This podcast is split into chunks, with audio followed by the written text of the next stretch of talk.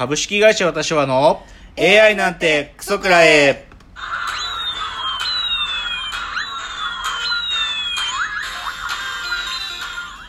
群馬が生んだ怪談時、株式会社私は社長の竹之内です。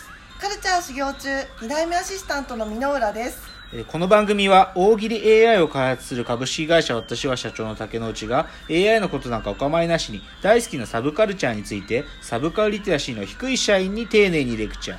言い換えれば無理やり話し相手になってもらう番組です。ということで今日は第58回。はい。いやーさすがに大変なことになってきましたが。本当に。そんなまあことですね。ねうーんまあそうっすねまあちょっと冒頭僕の方から今週のラジオエンタメライフいつも通りまあ話したいなと思うんですけど、はい。あのですね先週の木曜日。はいはい。木曜だったよな。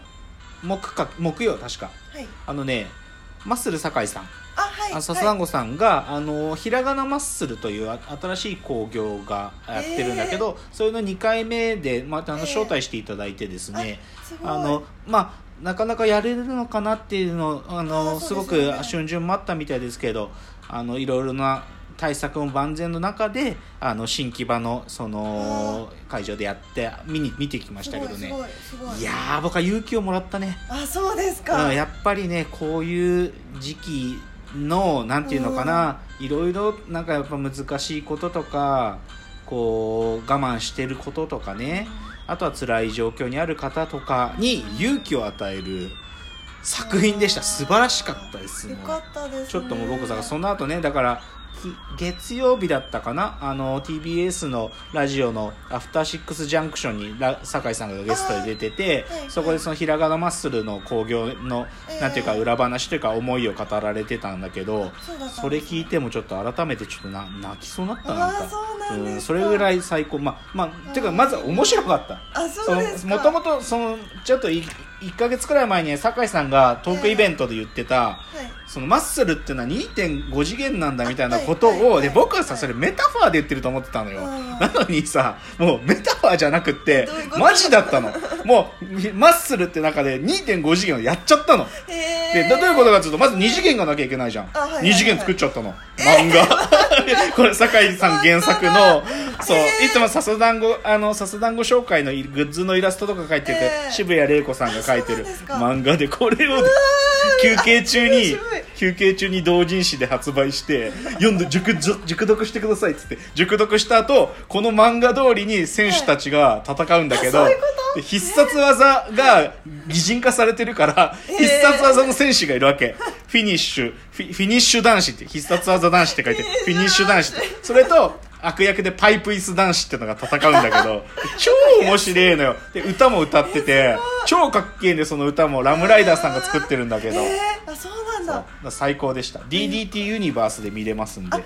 会員にななっても見たい方はまあみ会員になるとマッスルひらがなマッスル第1回目も確かもうまだ見逃し配信あると思うから見れると思うよ。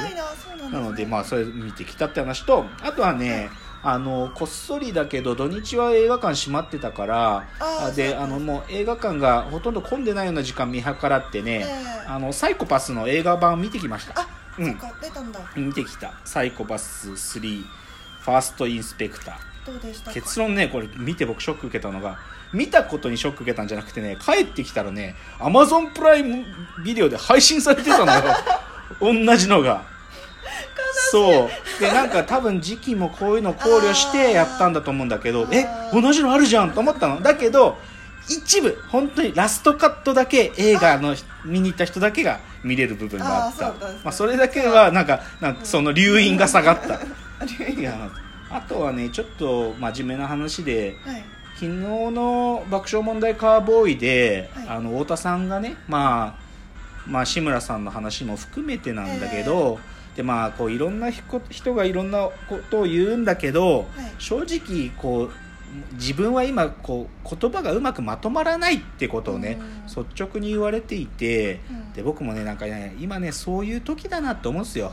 なんかもういろんなこと起きるから、でそうですね。でその都度こうカリカリしたりとかね、うん。なんかこういさかいがなんかどうしても起こりがちな状況なんだけどはい。なんかうまく言葉にまとまらない時期だっていう風にね、うん。ちょっとこう自分の心をそうなだめすかすっていう時期かなっていう、うん。まあ、そういうことを太田さんが、まあ、ご自身もねなんかすごくいろいろ思われるところもあるだろうけども志村さんへの思いっていうのはまとまった時にちょっと話したいですっていうことを言ってて、うん。なんかそれで僕もなんか少し気持ちが落ち着いたっていうのはありますかね。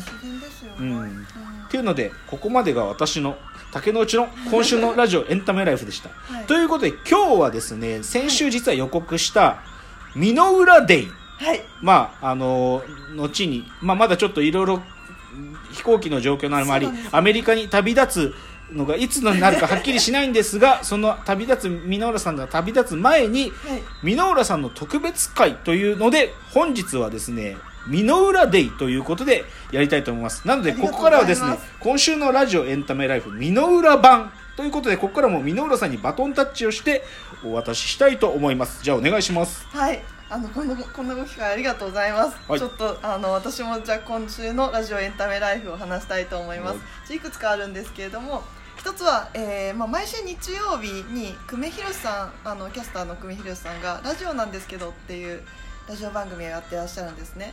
でそれも結構聞いてるんですけれども、で、えー先週予告されてたんですが、えーまあ、森友問題今あのかなり話題になってるんですけれどもその記者の相沢冬樹さんという方がいらっしゃるんですね、うん。で彼はその森友学園の話がすごく問題になった頃にそのスクープを NHK で発表されたんです。はい。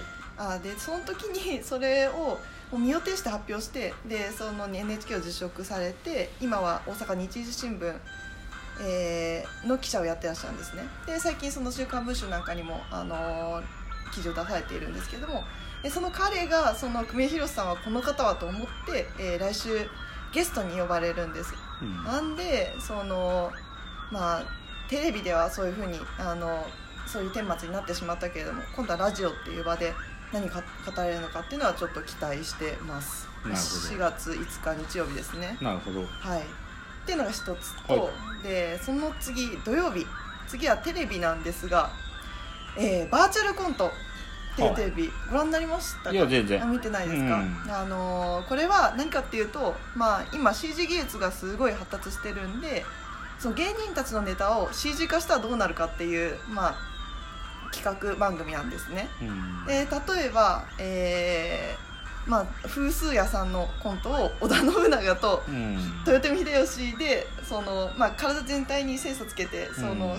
人をアバターとしてうん CG 化して、その同じコントを織田信長と豊臣秀吉に喋らせたらどうなるか、うん。みたいなことをやったりとか。はい。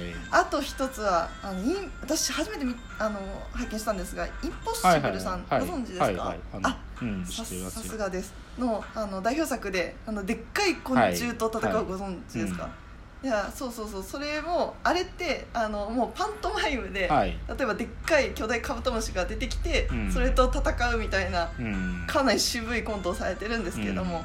それを CG 化して本当にそのカブトムシを描いて、うん。でなんかちょっとそれをパンで回してその光沢感だったりカメラワークを駆使して、はい。はい。みたいなんをやってたんですけれども、うん。もうね私ねこれがっかりですよ。うん。だってそのでっかい昆虫っていうのも空想だしそれと戦うみたいなのをうん。何にもないエアでやるのが渋いんじゃないですか。うん。でなんでそんなその見てる側の想像力を削いじゃうようなうん。あの CG 化しちゃうんだろうっていうふうに思ったんですけど、うん。でさらに悲しかったのが、うんそのコメンテーターが陣内さんとケンコバさんだったんですけれども、もうなんか絶賛しとったんですよ。うん。でなんかこれお教えしてもよしとしちゃダメなんじゃないかなって思ってうん。あの見てましたね。でそうなんです。でそれと対比させて、まあ、最後のトピックスなんですけれども、はい。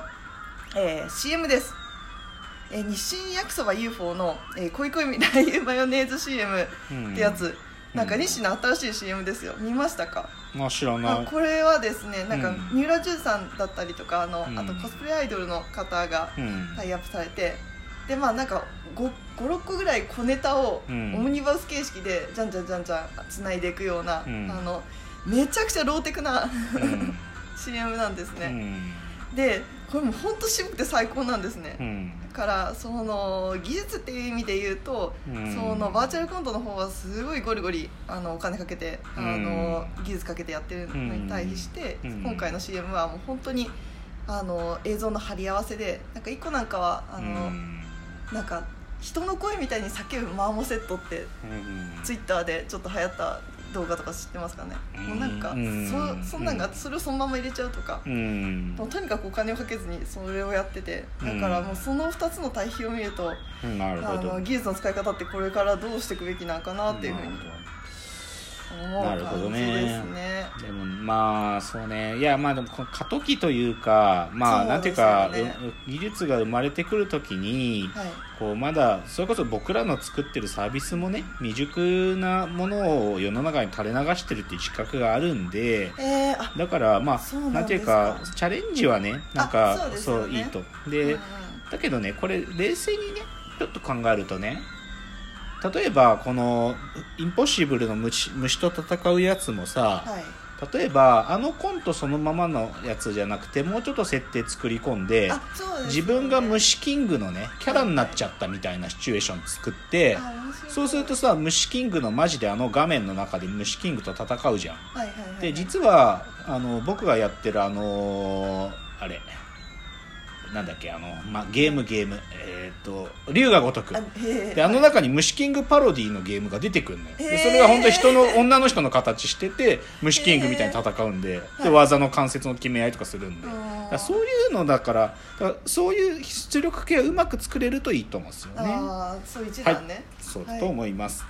では今日の格言言って終わります。はい。今日の格言ダフンだ